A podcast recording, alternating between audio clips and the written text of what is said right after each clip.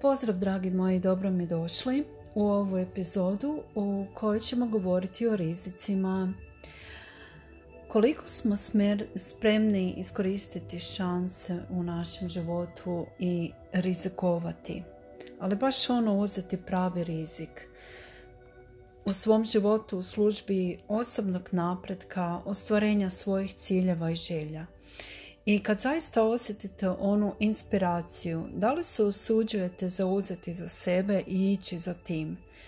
Jeste li spremni postati prioritet u svom životu i da li je vaša sreća bez susprezanja? Onako, slušate li onaj unutarnji glasić koji vas stalno gurka, gurka, mogla bi, mogla bi, ali nemate hrabrosti ono slušati i joj da želim to, ali ali, ali, dopuštate li da vas e, strah koči, možda obziri, možda neka odgađanja i čekanje boljih vremena, čekate da udovoljite svima, pogotovo ako ste roditelji, pa ono, djeca su mala, pa nemam sad vremena za to, i tako nalaziti neke razloge i izgovore za koje u biti vas sve zaboli. Ono, osjećate onu istinsku želju i vidite jako dobru priliku, ali ne, ne, nije još moje vrijeme. Ali natjerajte se da poduzmete nešto rizično. Mislim da je to jako, jako dobro. I pogotovo kad izađemo iz svoje komfort zone i idete jedan ili dva koraka više nego što ste spremni i što bi željeli i gdje mislite da je vaša oblast. Znači, malo se gurnite onako dalje u nepoznato. Testirajte svoje granice i za što ste sposobni.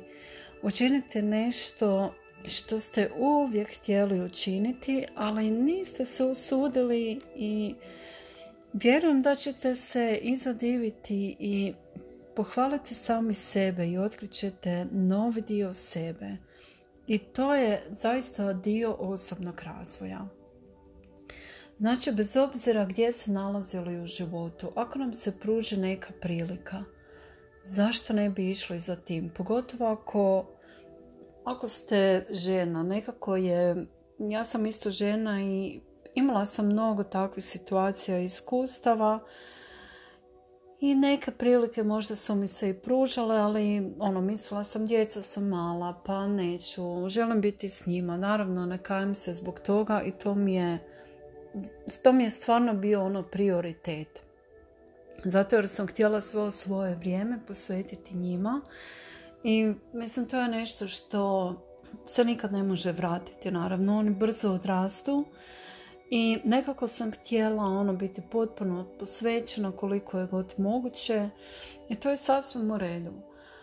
Ali život jako brzo prolazi i treba biti svjestan da treba zadovoljiti svoje želje i potražiti ono stvarno svoju svrhu i svoju istinsku sreću. Ono, jer to vam gradi samopouzdanje i sigurno sam da ćete razviti te neke nove osobine i pogotovo ono kad vam dođe neka ideja, ono inspirativna akcija, da zaista ozbiljno razmotrite to, što ako to učinim, što će se dogoditi?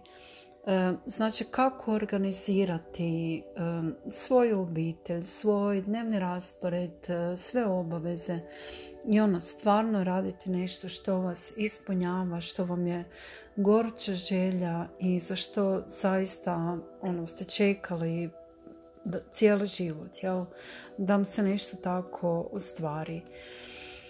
I eto, i zaista uzimati rizike koji možda i nisu rizični je nešto što ozbiljno, ozbiljno trebamo razmotriti. Jer ponekad je rizičnije ne poduzeti ništa. E, što po time mislim? E, jednostavno, e, ako vidite da negdje jeste gdje niste potpuno zadovoljni, uvijek morate gledati na duge staze.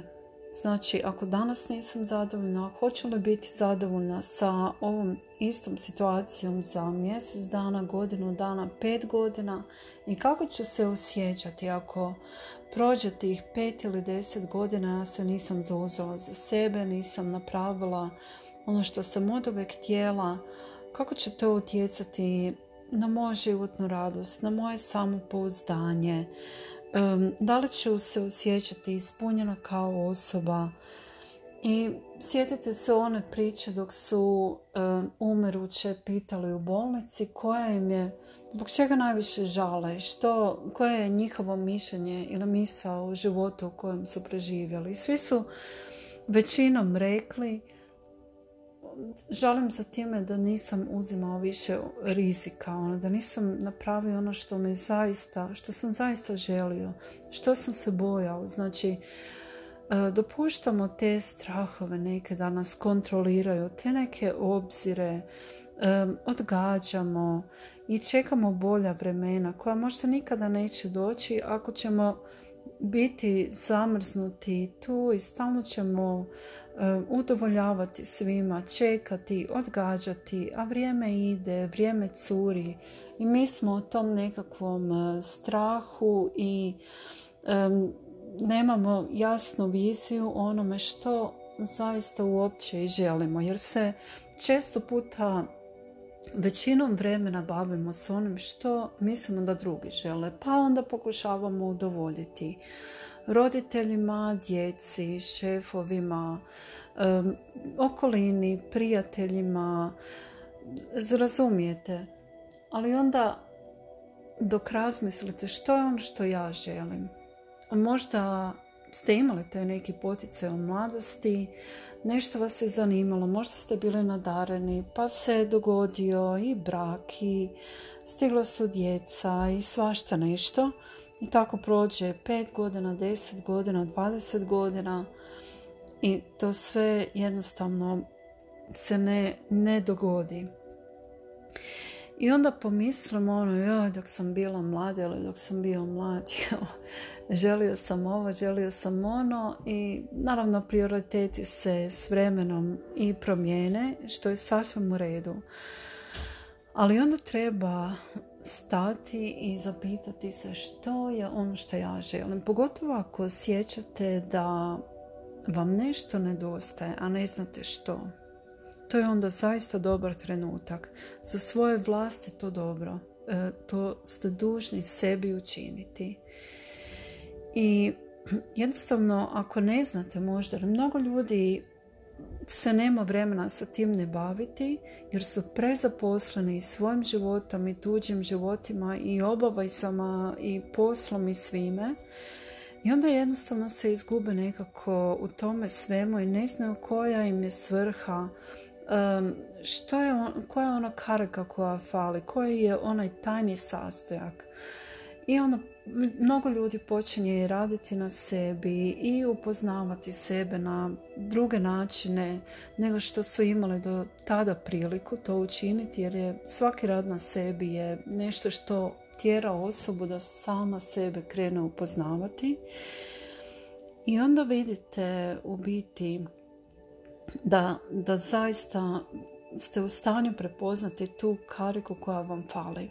I mnogo ljudi se u tom momentu nekako trgne i shvate, hej, znači ovo do sada u stvari nije bio život, jel?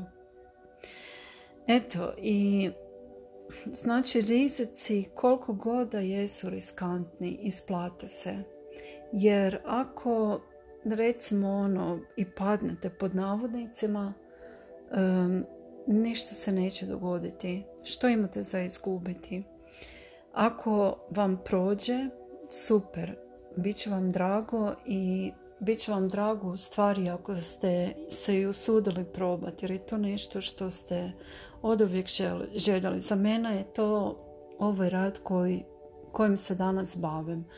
Znači od uvijek sam još kao malo dijete nekako ono bilo drugačije.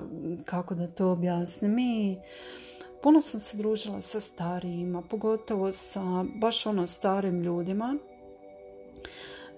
I nekako sam ulazila u te neke razgovore dublje. Znači nisam bila ono tipično dijete, ajde pusti me na miru da se igram i ono samo razmišljam o igračkama i takvim stvarima. Uvijek su me zanimala ta neka pitanja koja nisu zanimala drugu djecu i tako.